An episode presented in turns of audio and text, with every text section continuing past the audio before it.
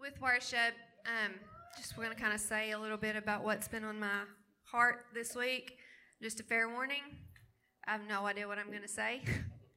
One of those things where God said, talk, and I'm like, okay, what do I say? And there was nothing, so I just said, okay, so that's your fair warning. I don't know what's going to come out of me, but I can tell you it's going to be Jesus because I don't know what I'm supposed to say. Um, so, if you're anything like me, something that I really, really struggle with is everything that's going on in my head and blocking that out when it comes to worship. Um, if you're anything like me, I probably have a minimum of 10 things going through my head at any given moment. You know, things I got to do, things, places I need to be, everything that's going on with my kids, my family, my job. I mean, so many things running through my head. And then we get here to worship, and, you know, how do we block all of that out so that we can just, you know, give ourselves over to, to Jesus and worship Him without all those distractions? Um, so I'm sure you, like like I have, you've been watching what's been going on at Asbury University, and I've read all the things and watched all the videos because it's intriguing, you know, what God is doing there, and it's impressive, and it's, um, you know, it's something that, that we want. And so I've been watching them all and, and reading all about it, and I was watching videos this week, and it was showing the line outside the um, the Hughes Auditorium where this is going on, and the line was just never ending, you know, wrapped around the entire building of these people that are waiting to get in to this building. And, and I was thinking, they're standing there for the, a ridiculous amount of hours to get into this room. I was like, what's the difference in being inside that building than it is being outside that building? I mean, what, what is it about what is going on inside that room that's different? Why is, you know, God's presence so strong there and not – you know, right outside, all these people are standing, and it's like they're just waiting to get into this one room. And, and so I just started thinking about that, and it's what was on my mind all week. And um, as I started thinking about it and praying about it, and just you know, kind of dwelling on that thought, I was like, you know, there really is no difference. I mean, the presence of God inside that auditorium is the exact same as it is outside the auditorium. I mean, the presence of God inside that room at Asbury University is the exact same as the presence of God right here in this room. I mean, there is no difference. And I was like, so what what is what is happening there? I mean, obviously something's happening. So what is different? And I I got to realizing that it's not that there's more of God.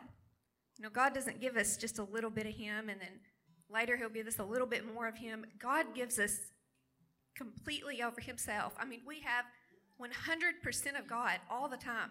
His presence is here. And the only difference is in that room, there are over a thousand people acknowledging his presence in a very raw and powerful way. I mean, it's not God, and don't don't take that the wrong way because it is all God. But it is the people giving themselves over to his presence. I thought about Moses when he went up on the mountain and he saw God's face and he covered his eyes because God's presence, presence is not something that's just casual. When we really open our eyes and see God, it's it's that overpowering that it just makes you want to fall on the floor and cover your eyes because it is that strong.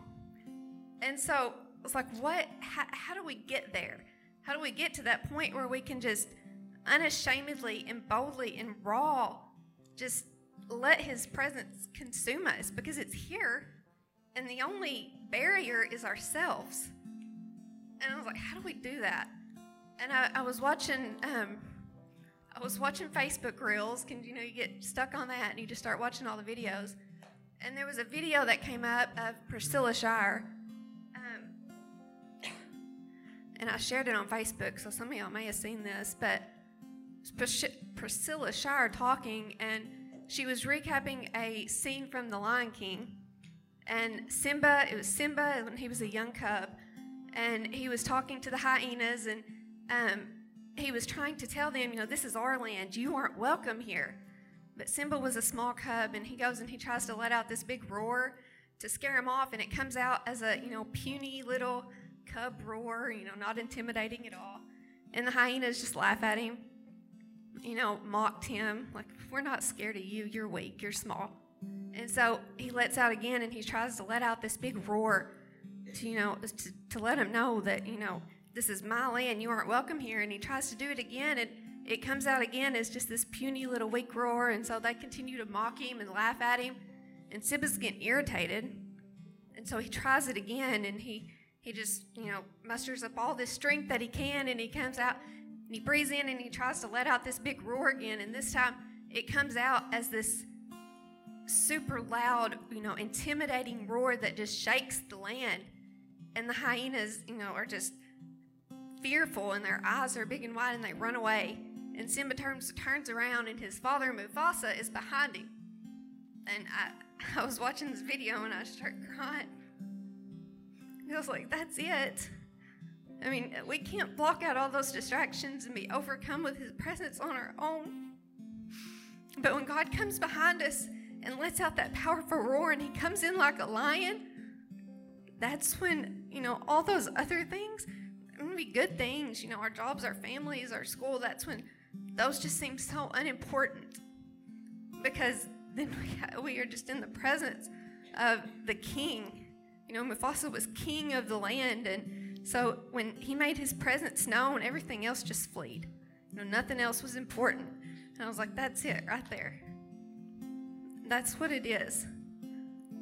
And so that is my prayer for us that that we could just realize that when we come in here, um, even when we leave here, that all these things, all these distractions, if we want to get rid of them and completely surrender to His presence, all we have to do is acknowledge His presence and not just know it here. I mean, we know that God is omnipresent, we know that He is everywhere, is always with us, but to actually feel that and give ourselves over to that and know that He is here. That what's going on at Asbury University is great, but it's not any different. His presence there is not any different than His presence here right now with us. And all it's going to take is us just realizing that and acknowledging how holy He is and how powerful He is and how awesome He is and just proclaim that. I mean, the, the only barrier is ourselves. So that is my prayer this morning. I pray that, that we could just completely give ourselves over to His presence. So let's pray. God, I just come to you this morning. God, and I just want to acknowledge that you are holy. I want to acknowledge that you are here with us. And it's not in a way that we can just ignore, God. I want to acknowledge that you are here and that you are consuming this place. You are consuming our hearts, consuming our minds. You are just taking over every part of us so that we can just just let everything else just fall to the side and focus on you, Lord. I, I just pray that we could look upon your face, God, and just see how powerful that is. And God, and just hide our eyes and that we have no choice, that we're in your presence and we just have to fall on our knees. And that you demand our worship, God. God, I pray that, that we could just boldly and unashamedly and just in a real raw and powerful way proclaim how good you are. God, I pray for the lost in the room. God, I pray that they would be saved. I pray that they would know what it's like to have a relationship with you. I pray that they would know that that, that is something that you want and that you love them and that you want them. That is not something they need to put off any longer. God, I pray for those in the room who have strayed from you. God, they're just they're going in the wrong direction and they know it and, and they're just not sure what to do about it. I pray that that they would just turn around and just see you and just take off running. Because, God, you are there with your arms wide open. And all they have to do is run back to you. God, I pray for those who, who just are stagnant in their relationships, in their relationship with you. God, they're, they're not going in the wrong direction, but they are just, just in this place where they're not really growing and they're not being used. God, I pray that, that they would just acknowledge your presence and acknowledge that, that you are Lord of their lives and they would just just say, God, I'm yours and I want you to use me and I want to stop just staying in one place and I want to grow and I want to get closer to you. God, I pray for for the disciples in the room, God, those that that are so strong in their relationship with you. I thank you for them. I thank you for the example that they are to us, God.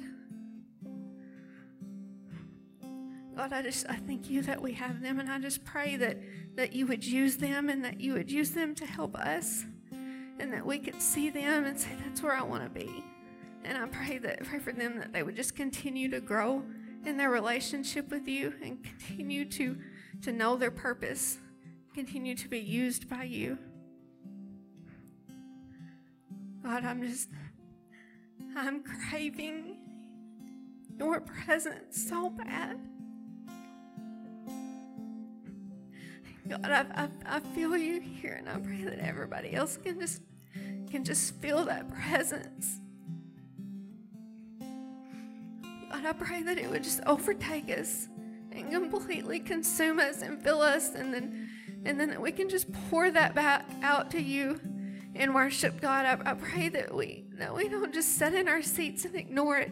God, I pray that that you just come in and overtake us in a supernatural way so that so that we can't stay in our seats and we can't stay in our pews and God the aisles would just be full and altars would be full.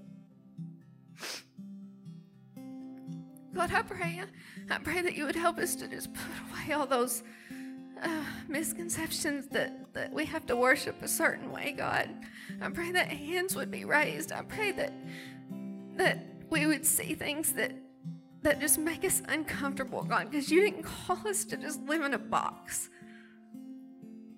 God, you called us to to go and to do and to be used by you. And sometimes that looks very strange. Sometimes we see other people worshiping and we just think that's just strange, God, but that's only because that we don't do it that way. And God, I know that if you just consume us and and we are just overtaken by your presence, that sometimes we may do things that others might not understand, and that's okay.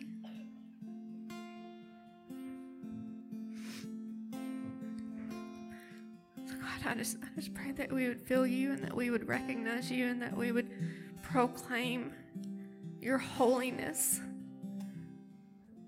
God, as we sing, and I'm I'm not even going to say amen, God, because I don't want to close this prayer because our worship is our prayer, God. So I'm I'm not even going to end this prayer with amen. And we're just going to start singing and we're just going to worship you. Let's stand this morning as we worship the Lord.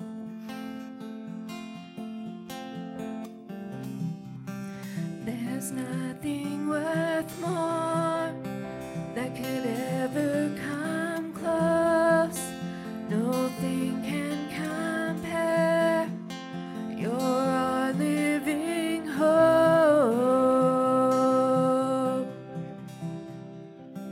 Your presence, Lord.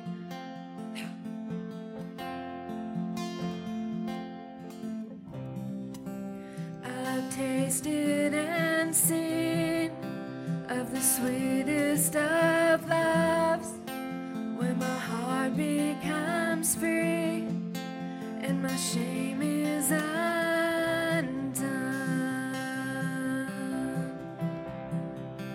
Your presence, Lord.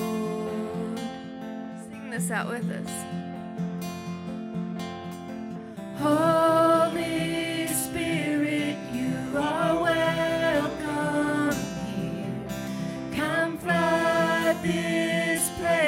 and the atmosphere.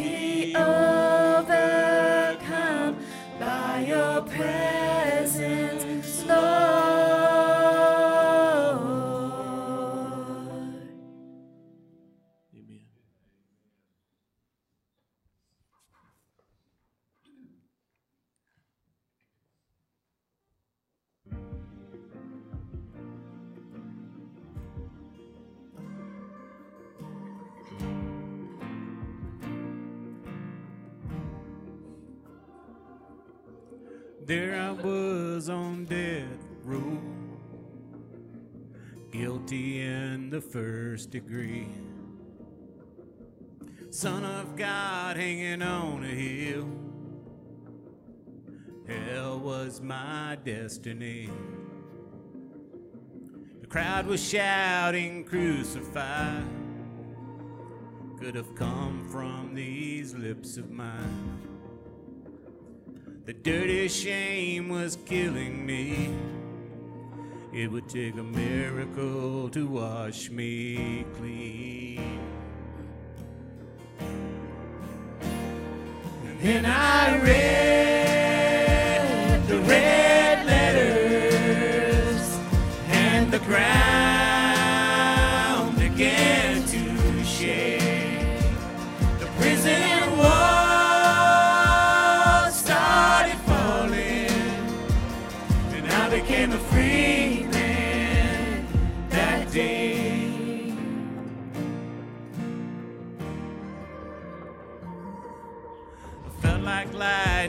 hit my veins.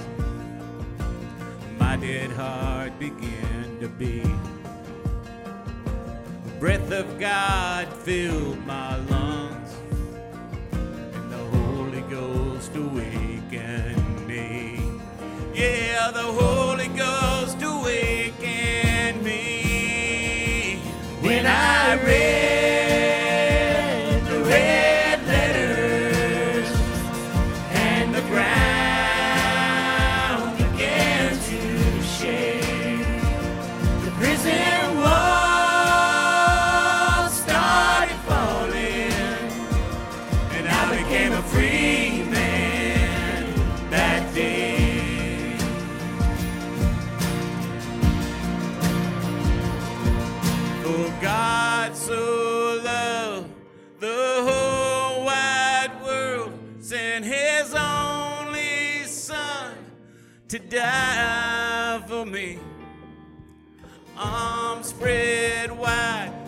the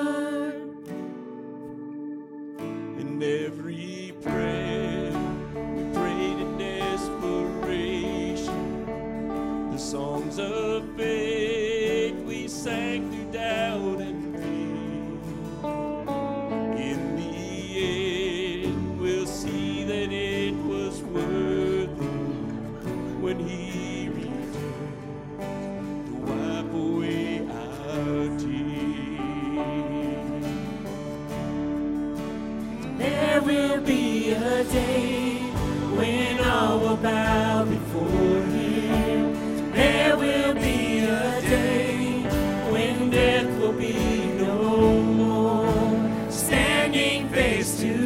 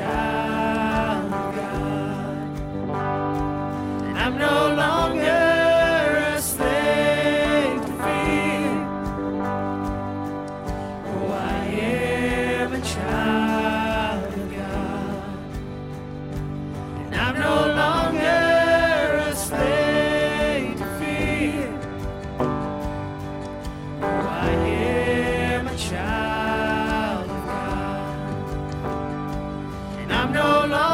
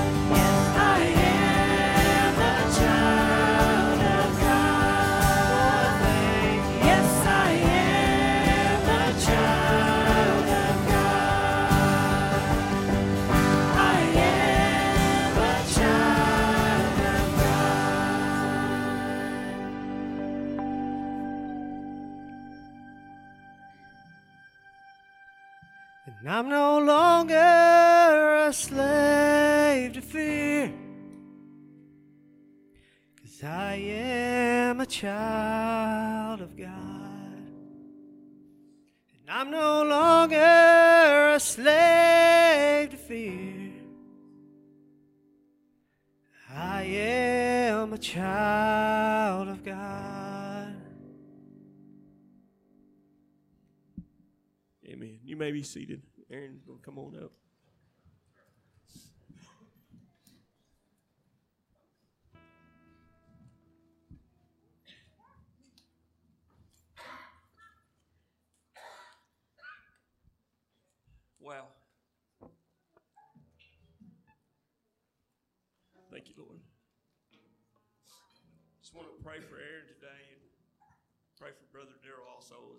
Preaching in Mexico today, so.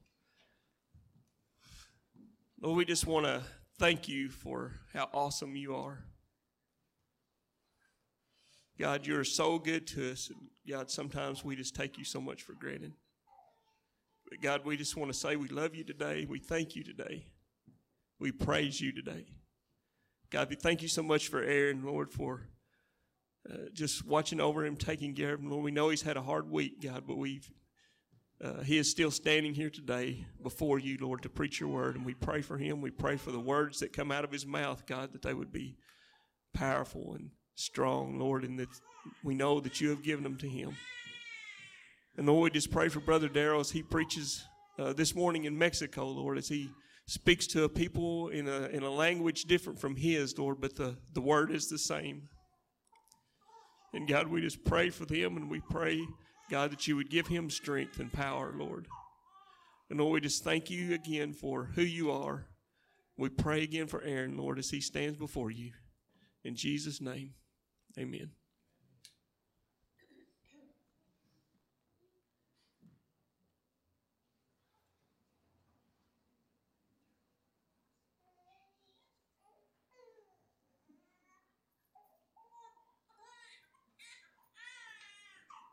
Matt's going to show a short video for you guys. Just We live a life that is constantly on play. What does that mean? Well, let's think about it for a moment. When you wake up, you have dozens of things on your to do list. From brushing your teeth to making sure you pack your soccer cleats, your schedule is full of activities and responsibilities. When you aren't doing homework, you may be rehearsing for the school play or training for a track meet. And the busyness doesn't end with school. Your family and friends have certain expectations of you. You have chores, and some of you have jobs. With all of these things competing for your attention, you might be tempted to sacrifice meaningful time with God. And when you miss out on this quiet time with God, you are missing out on the most important relationship of your lifetime. By going through the pause with your students, get ready to show them what it means to press pause and develop a life giving relationship with God.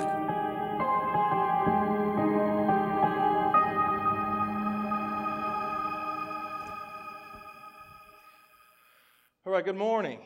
I um, I wanted Matt to play that again for you guys, mostly because we played it last week, and I didn't uh, get up here and tell everyone what it was for. If you haven't heard, we have an event coming up next weekend, and it's called Merch. We're expecting 150 plus students from six or seven churches. It's going to be an awesome event. Um, we have almost 30 kids probably signed up just from our church alone, 30 youth. So I'm excited to do that. Um, I, I was really excited to be here. Daryl asked me several, probably months ago, if I could fill in for him while he's gone to Mexico. And uh, absolutely, I was like, of course. I mean, you're you're doing that. How could I say no to this? And um, then some things conspired this last week that made me think I made the wrong decision for a little while. But God's taking care of me, and I'm glad to be here this morning. Um, I I'd be remiss if I didn't at least acknowledge what's already went on in here today. We could be done. I could not say anything this morning. I feel like we would have had church. I really could. And um, some of the things that Lindsay said is stuff that's been on my heart all week already. You know what's been going on, and um, and like her, I had no idea what I'm going to say today. So you guys are in for a treat. No, God, God has um, already put this on my heart. I've been struggling and dealing with different things, and so the title of the message, "Enough is Enough." I, sometimes I feel like I've been through the wringer. I feel like I've had enough, and I know you guys have felt the same way. Sometimes it's difficult. Life is hard, but through those hard times is where we learn what God has for us, and we learn what God's plans are for us. So we're going to be in John chapter six today. And Matt asked me the verses over and over. What verses are you going to preach? Well, there's 70 something verses in John. What are you going to use? And I said, John, I don't, or Matt, I don't know. Just pull up John and we'll go through it because I'm not going to go through all 70 verses. I'm not going to keep you guys here all afternoon, I promise. But we'll be here as long as the Lord needs us to be here to get this message across. So, John chapter 6. It's a familiar story. Jesus feeds the 5,000. Thanks, sir. Jesus feeds the 5,000. And I think I've preached on the, the part right after this where he takes his disciples across the lake after, but we'll, we'll start here in verse 1. Sometime after this, Jesus crossed to the far side of the shore of the Sea of Galilee, and a great crowd of people followed him because they saw the signs he had performed by healing the sick. Then Jesus went up on a mountainside and sat down with his disciples. The Jewish Passover festival was near. When Jesus looked up and saw a great crowd coming toward him, he said to Philip, Where shall we buy bread for these people to eat? He asked only to test him, for he already had in his mind what he was going to do. If you're writing things down, if you like to take notes, this is the first thing I wrote down in my little booklet. God will test you. Like parents test their kids. How many parents in the room have asked your kids a question you already knew the answer to? I do it all the time. See some hands in the back. I do it all the time. You ask them questions you know the answer to to see if they're going to tell you the truth. You ask them questions you know the answer to to make sure they're not going to say something foolish in front of somebody else. And you think, hmm, what does he mean by that? Well, just say you're in church and the question comes up for where do babies come from? Your kid can answer that in any number of ways if you haven't already asked them that question. So I promise you guys, it's not something that I, that I want to deal with with your kids. I'll deal with with mine. But when we talk about testing, God tests us in the same ways. He asks us questions. He asks you to do things you know already in your heart that you should do, and sometimes it's tough to do.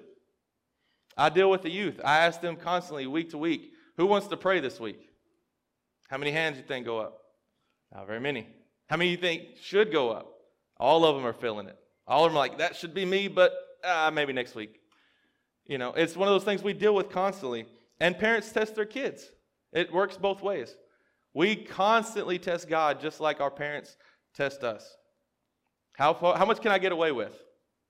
I wrote a couple things down that I thought was funny. My mom used to say this Don't make me call you your dad. That was, dad was the enforcer in our house, as most houses.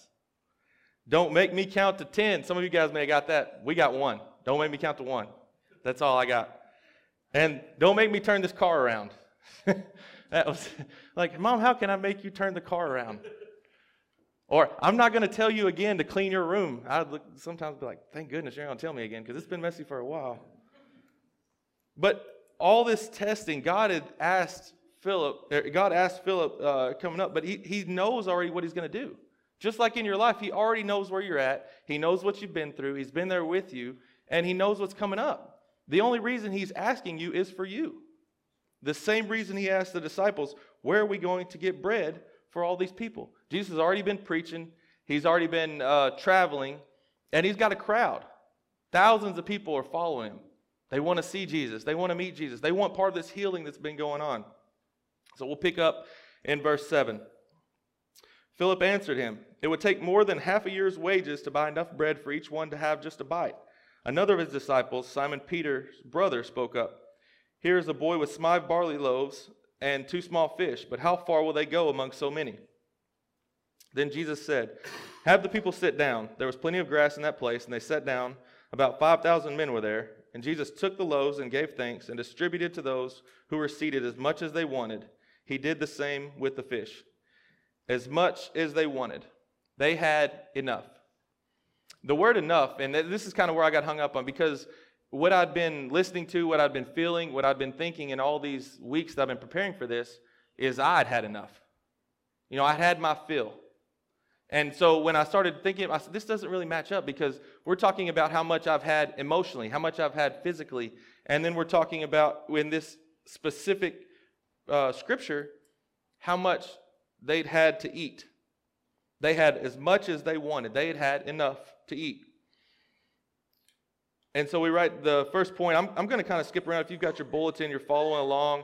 Um, there's several questions here. The first one is supposed to be, What is your need? I'm going to skip down to what exactly is enough. I'm going to cover that first. The first thing is enough is circumstantial. It's circumstantial because of the amount of people that were there that day. Did they have enough to eat according to how many showed up and sat on the lawn? There was 5,000 men. There was probably close to 10,000 all if you added in women and children. This, this is one of the few stories that's recorded throughout all four Gospels. Matthew, Mark, Luke, and John all have this story in it. And I know you've heard on this preached many times. I, I think, I, like I said, I may have covered part of it before. But when you're looking at what is enough, it's oftentimes what is enough for that person for that day. What are your circumstances? Some days you may wake up and, well, for me, I wake up and one bowl of cereal is enough. Some days one bowl of cereal, I mean, my bowl of cereal is about this big. You guys, it's about half a box of cereal, sometimes enough. But sometimes it's not. When you think about what is enough for potlucks, we always try to have them. I don't know how many we have a year in this church 12, once a month maybe. I don't know, it seems like we have a lot. And they're all great. I love coming, so y'all keep doing those. But we talk about what is enough. We always have enough food. We don't know how many people is going to show up that day. If we prepared enough for today and it was actually Thanksgiving night, would we have enough food? You say, well, God would make that happen. Well, that'd be kind of tough. You triple the congregation size and see how that works. Enough is all circumstantial. What we feel like is enough for today, how much you make at your job. That seems like enough sometimes. For some of you, you're like, no, it's never enough, and we'll get into that too. But for what you make at your job before you had kids was probably enough. After you have kids, that probably changed. Your circumstances probably look a little different, especially after two. I can tell you, it's different. And so the people were there, they were eating, and uh, we'll go to verse 12. It says, When they had enough to eat, he said to his disciples, Gather the pieces that are left over, let nothing be wasted. They gathered them and filled 12 baskets with the pieces of the five barley loaves, or those left over who had eaten. So they all had their fill. They'd all had enough for that day. And so much so that the people, after they'd eaten, it says in verse 14, after they saw the sign Jesus performed, they began to say, Surely this is the prophet who's come into the world. So now they're like, Oh, this is different. Like, this is a different kind of bread. We're feeling pretty good.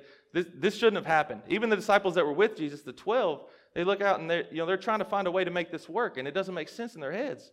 And Jesus says, Just have them sit down. I'll take care of it. He knew what he was going to do already, and that's enough for them. So, enough, uh, point number one enough is circumstantial, it changes all the time. Um, following on in verse 16 through 22, I'm going to kind of just recap these. I'm not, I'm not going to read it verse by verse. But evening came, Jesus told his disciples, All right, we fed all these people. You guys go ahead of me. And I know I've preached on this before when they get stuck out in the water, but Jesus says, You, you guys go ahead of me. I'm going to uh, stay here and take care of the crowd. We've still got a crowd of people here that are hungry. We've still got a crowd of people here that are that haven't, you know, went home yet. Let's just you sneak off and I'll take care of them. And then he went up on the mountain to pray. Well, in John it doesn't actually say this. If you go back and read it in I think it's Matthew, you you can find out that Jesus told them to leave and then he went up on the mountainside to pray. They get stuck out in the water. Jesus had just fed 5,000 people with two uh, fish and five loaves of bread, and they're going across this sea that's about eight miles wide. They get about halfway out, about four miles out, and the water gets rough, and they start to panic, and they start to pray, and they start to try to figure out what is going on, and they they're figure they're forgetting that Jesus just has done all these miracles. He healed all these people. He's got this following, and it's so crazy that they you know it slips their mind that he can help them. And, and actually, in one of the Gospels, it says Jesus is watching them. He's looking down off the mountain, seeing them in the water, realizing what's going on, and he takes off walking. So Jesus walks out there to him, and uh, this is this is the part that actually that I take away from this short story the most. In verse 20, he said to them, "It is I. Don't be afraid." They thought he was a ghost walking on the water, and then they were willing to take him into the boat, and immediately the boats reached the shore where they were heading. And this is just free. This is all for naught. It doesn't really have anything to do with this. But as I read that more and more, they were halfway across the water. They're freaking out because they're in the middle of the lake. It's eight miles wide. They're halfway, three to four miles is what it says in several of the Gospels. And when they let him in the boat, they're automatically at shore. That's a miracle in itself. So he's still performing miracles for them daily.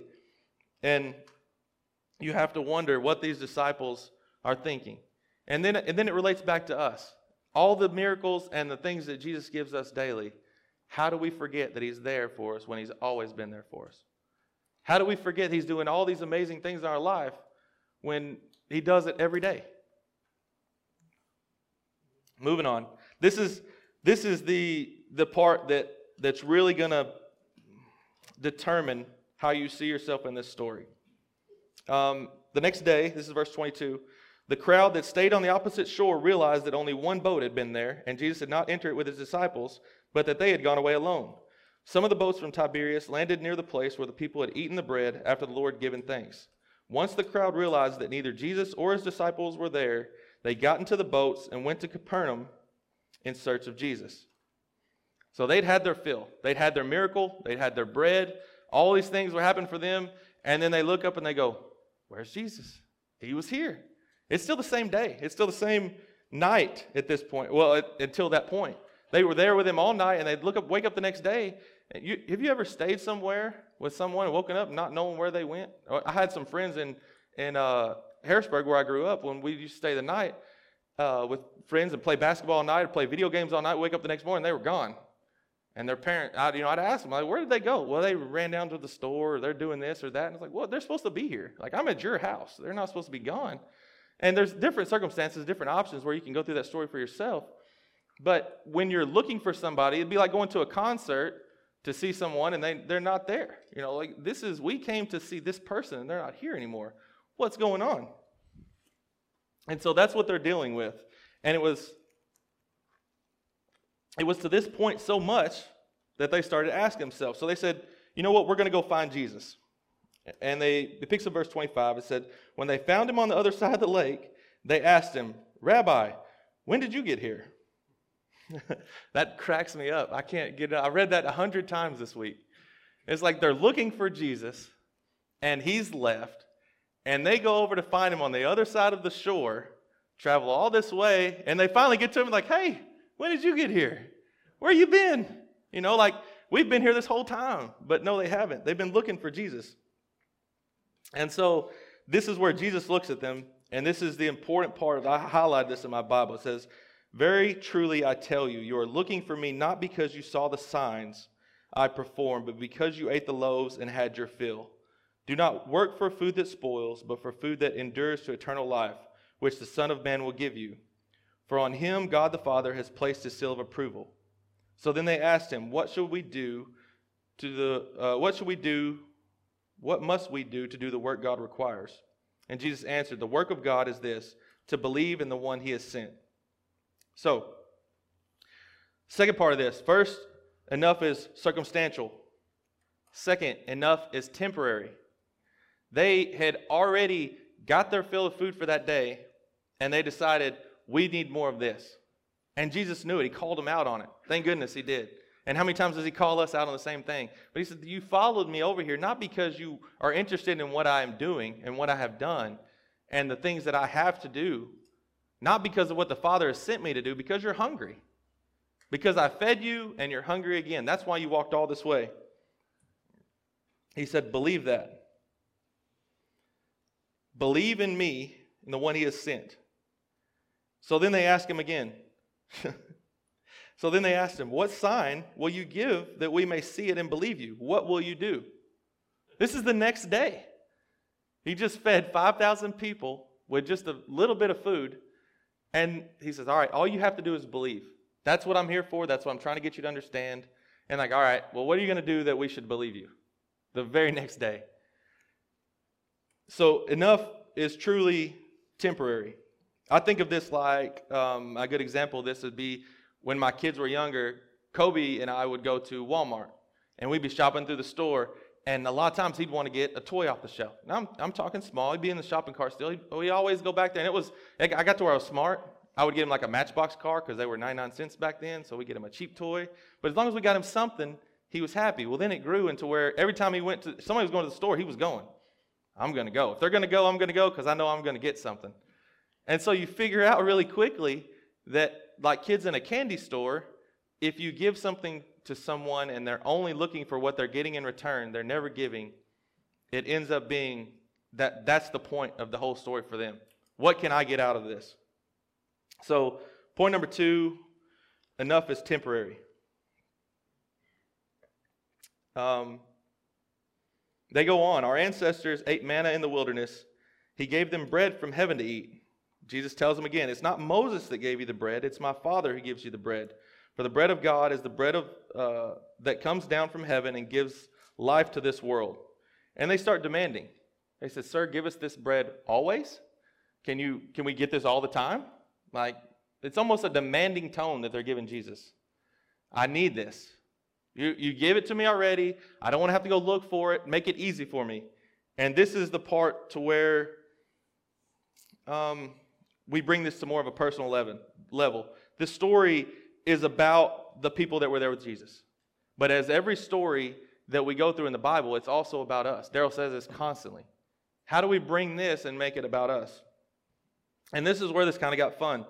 Because for me, when I think about enough individualized, that's the third point. Enough is individualized. So it's circumstantial, it's temporary, and enough for you may not be enough for me. If me and one of these tiny teenagers over here decided we were going to go on the same schedule calorie count for the week, I couldn't survive on what they eat. That wouldn't be enough for me.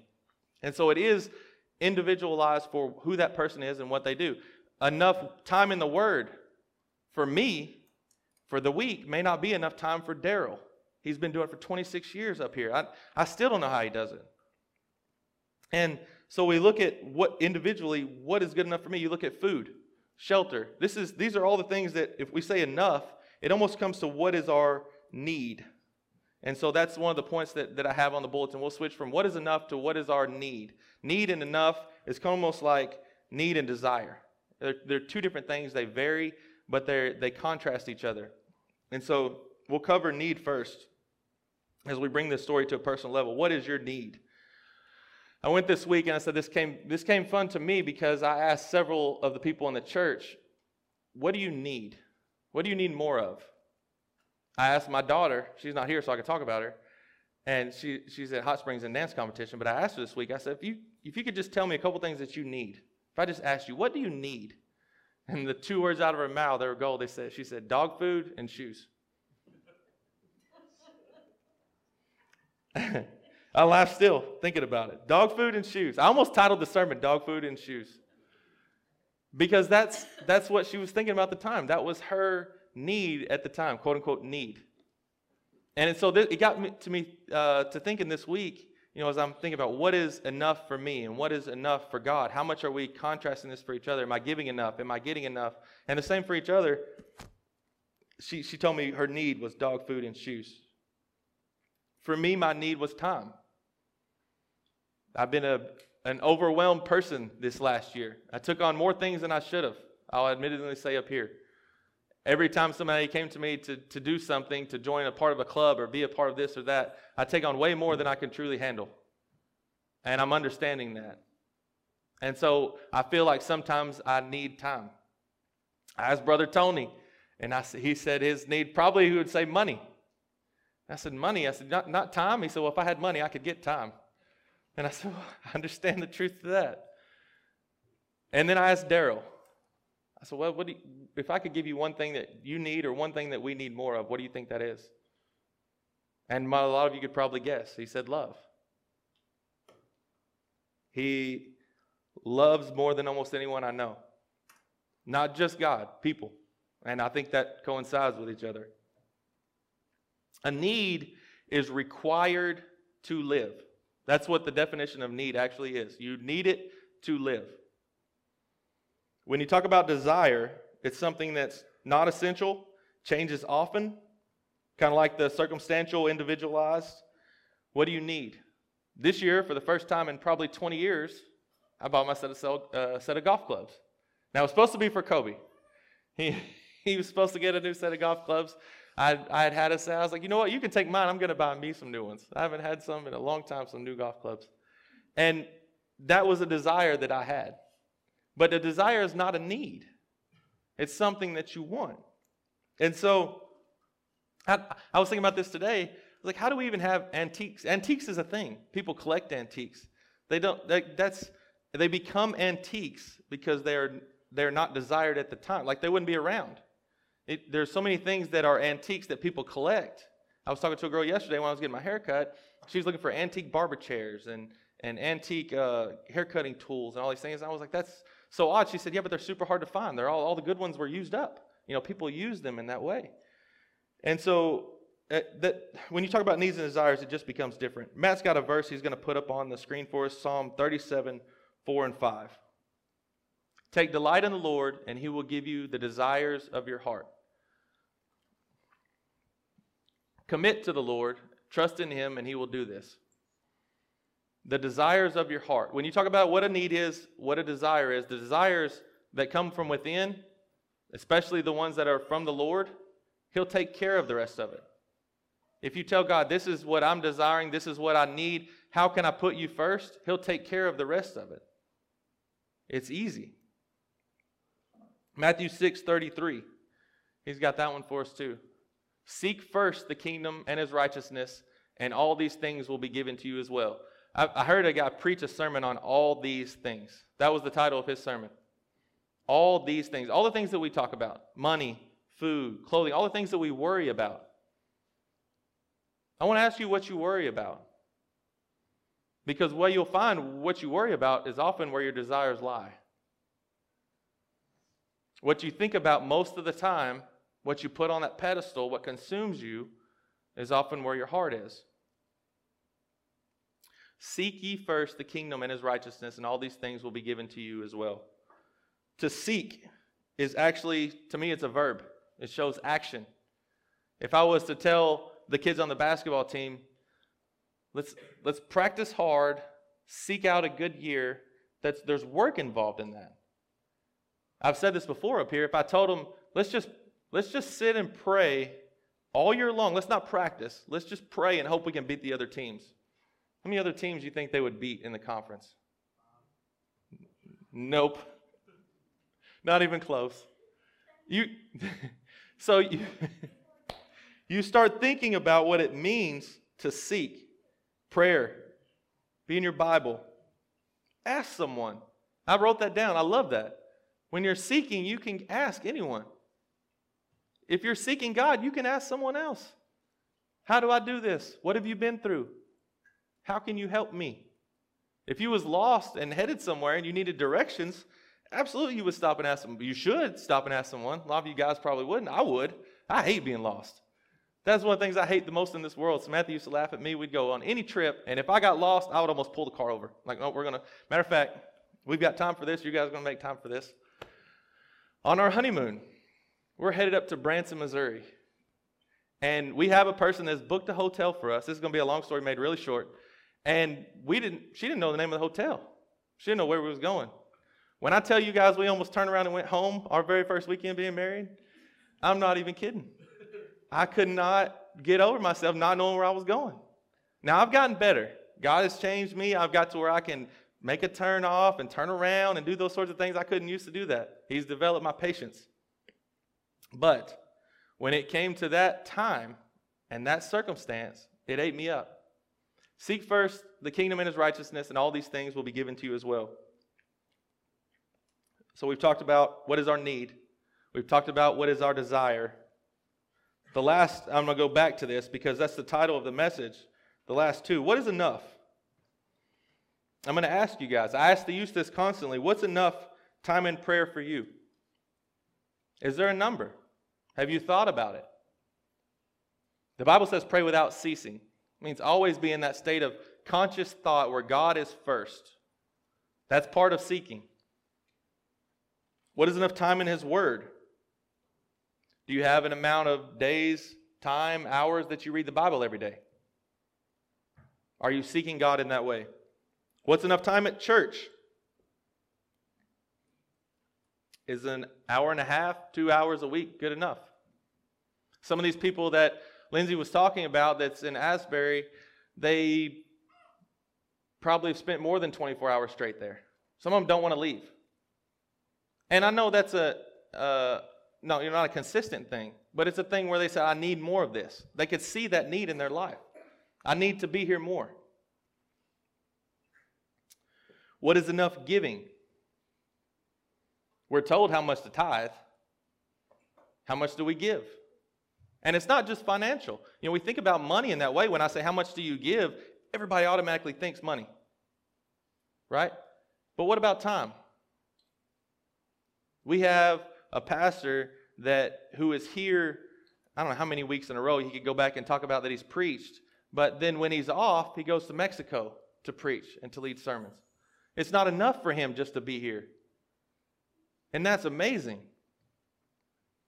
Is it enough for you just to be here on Sunday mornings? Is it enough for you just to be here two days a week? Is it enough for you to just talk to God twice a week? We'll flip it. What is enough time?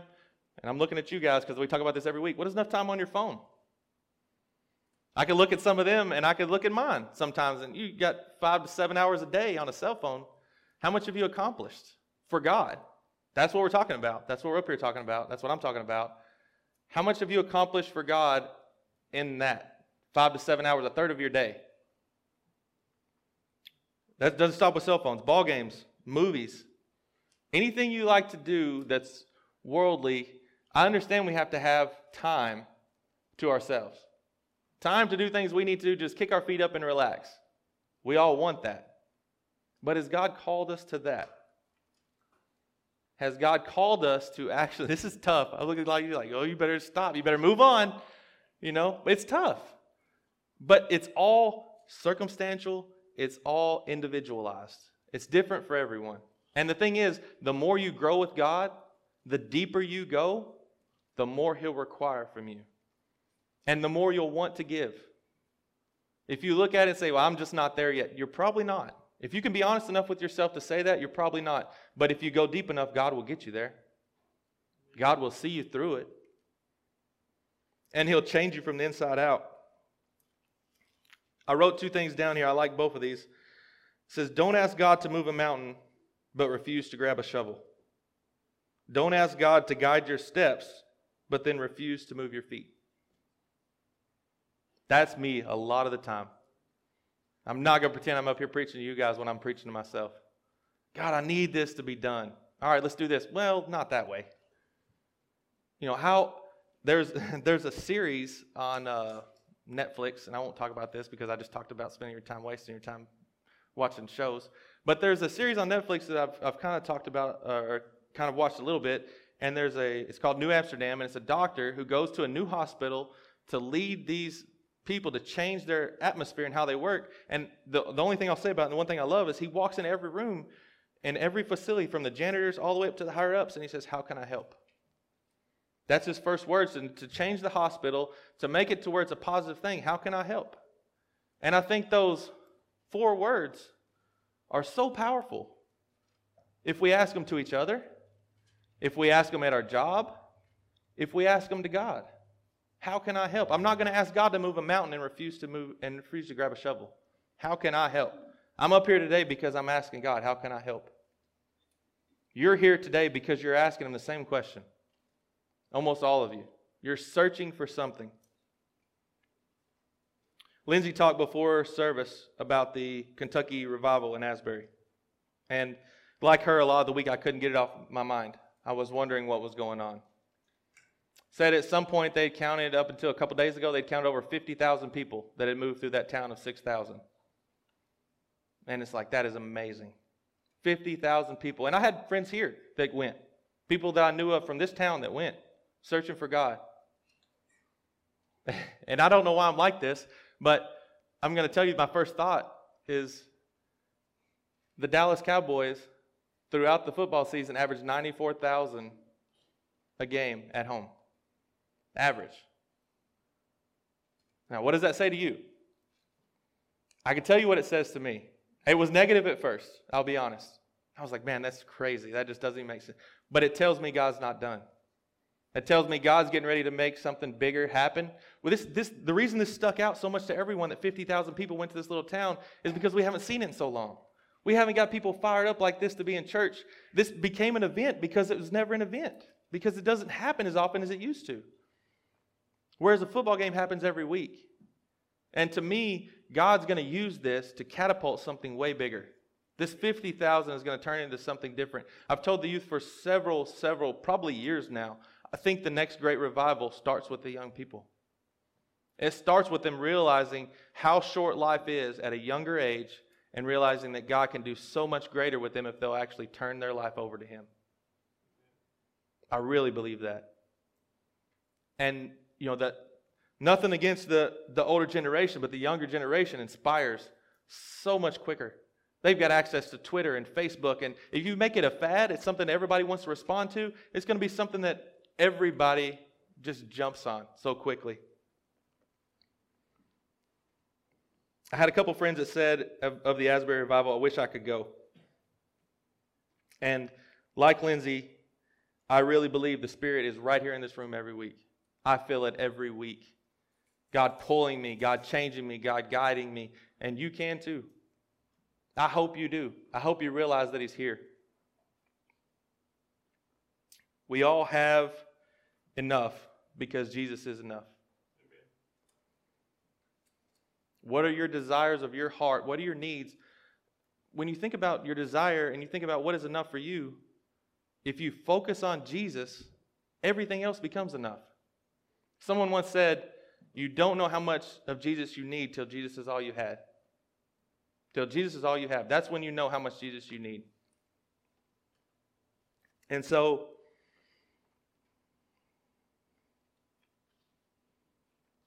The last enough I have wrote down, it's not on the board.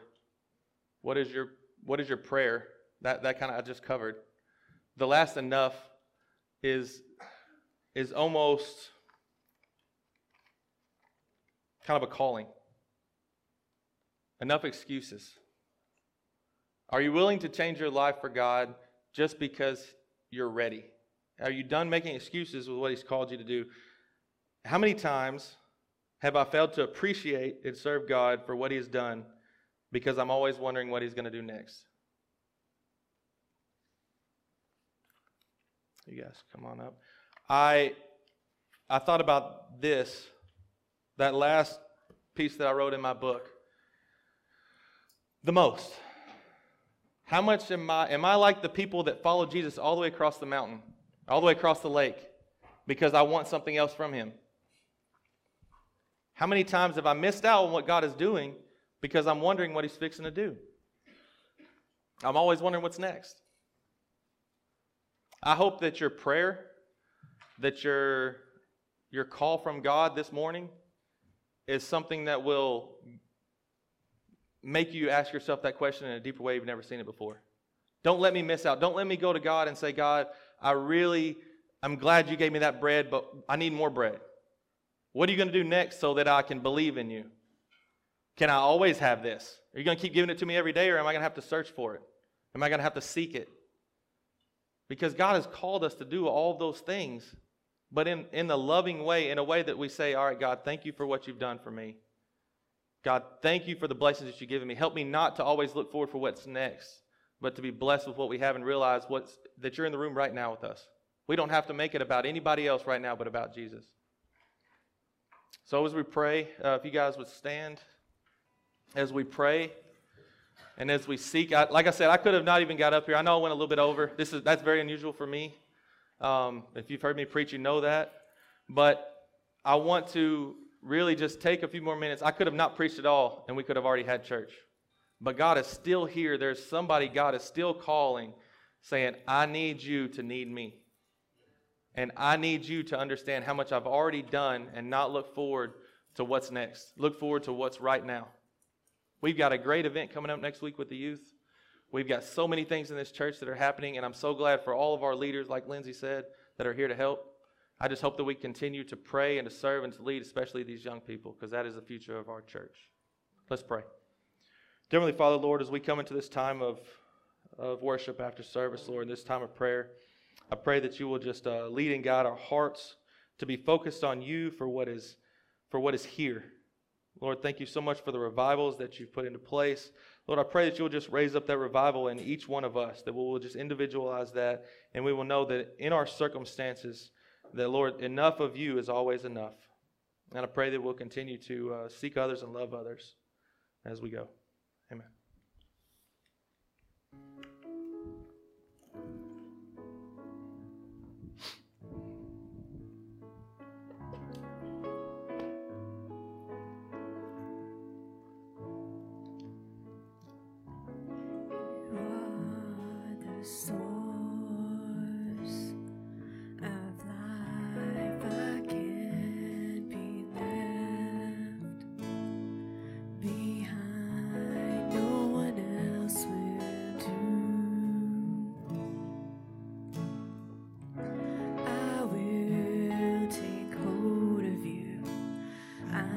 You, Jesus.